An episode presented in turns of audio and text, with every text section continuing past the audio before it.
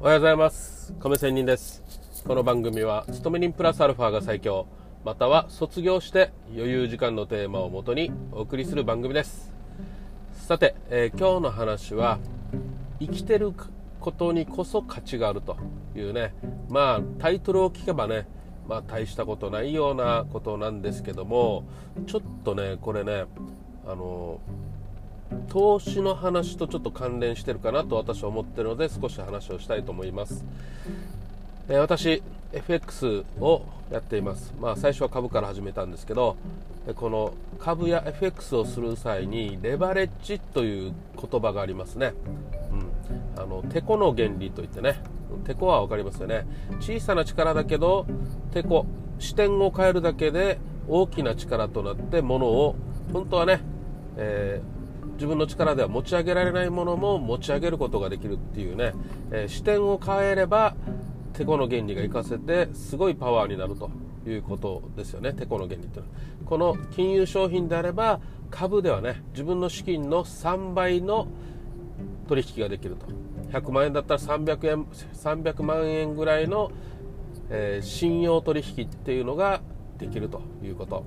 あと FX であれば25倍ほど日本ではねできます。海外で100倍とか400倍のレバレッジができる証券会社もあるみたいですけどまあ日本では25倍ということですよね、うん、例えば、えー、100万円の資金しか自分はないと。だけど10倍であれば1000万円のトレード取引ができるということですね、うん、20倍っていうことは2000 500万円分の25倍、ね、25倍ということは2500万円分の取引ができると。100万円の資金から2500万円分のトレードができるというね。レバレッジテコの原理を生かした金融取引ができるということですよね。これある意味ね考えた人すごいですよね。まあなかなか本当にやりますねということなんですけどもともと現物取引で考えてみましょう。現物取引。例えば1ドル。1ドルアメリカ米ドルね。1ドル100円で、えー、あった場合1ドル100円。っていうことは、えー、100万円だったらどれぐらいトレードできるのかとかね、例えば、えー、100円のものが90円円高になったら10円マイナスですよね。じゃあこの10円100万円のものをちょうど100円で買って90円になって損して10円の差益で売ったとしたらということでまあ結局100万円で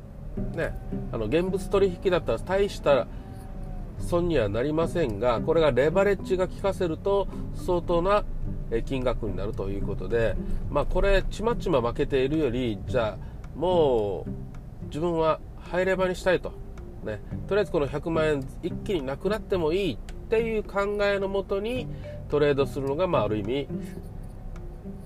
あのレバレッジを効かしたトレードということになるわけですよね。うん。まあしかしなかなかそういう資金100万円を簡単になくしなくしても大丈夫という余裕のある人はなかなかいませんということよね。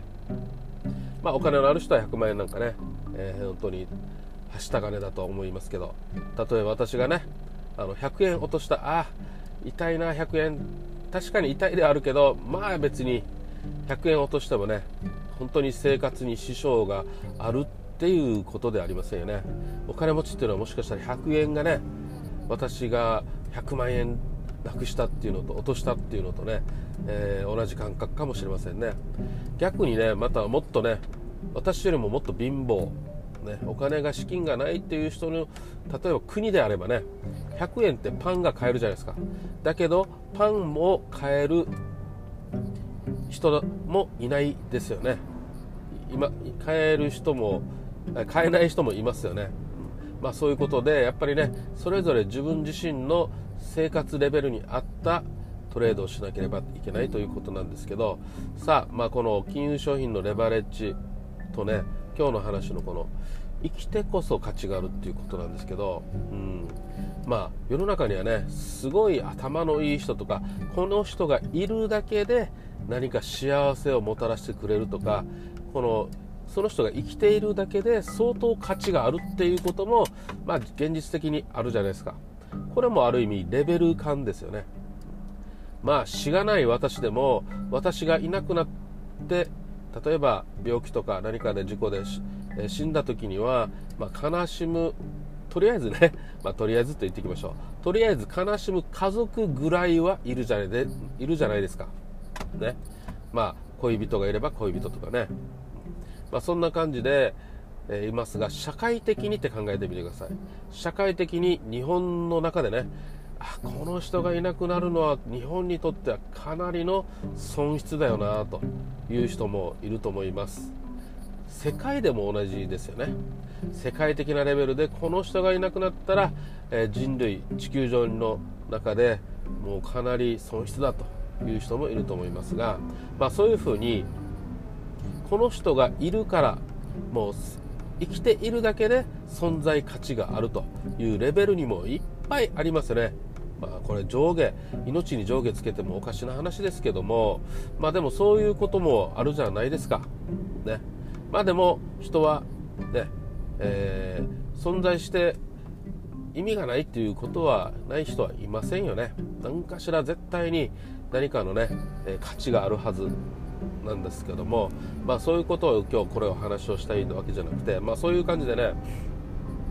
やっぱりそう考えると自分自身もねうんまあ少しでもね自分が生きていてこそ価値がある人になりたいよなとかねならないといけないよなとかねやっぱりそういう意味でもいろんなまあ、身近な人だけでもいいからね価値ある存在でいたいよなと、まあ、そう考えたらねやっぱり家族兄弟うん。やっぱり、ね、それだけでも価値ある人間としてありがたいと、ね、思われる存在になりたいということですよね。まあここ掘れワンワンじゃないですけど自分の足元にこそ幸せがあるみたいな感じでね。あんまり高望みせずに遠くを見てそれを追い求めるだけでもなくてね。やっぱり目の前にある身近な人を幸せにしてこそ自分の存在価値があるということも言えるかなと思います。まあそういうことで、えー、これからのね世の中社会っていうのはまあお金持ちはお金持ち貧乏は貧乏とかいろいろありますがまたあの 生活保護とかねいう制度もあるしまあでもお金持ちがねお金がない人に自分のね税金を払うことによってまあ生活保護とかいうことも成り立つでしょうしね。そういうことでのあの社会になりつつあるということも考えられますし、まあ、そうなるとは言ってますけど、まあ、考えられるということでね、まあ、そういう飽和状態の社会ではやっぱりうん、さっき言ったその人がいるだけで存在価値があるっていうことも、まあ、例えばこのクラウドファンディングも含めてね、うん。えー、そういう世界が来るのかもしれないなとかね思ったわけですよ、まあそんなね遠い全然今の自分のね射程範囲じゃないことをいろいろ想像したってしょうがないので先ほど言ったやっぱり自分の足元足元をしっかり見てね、えー、ありがたいと、ね、あなたがいるから家族は幸せなんだよ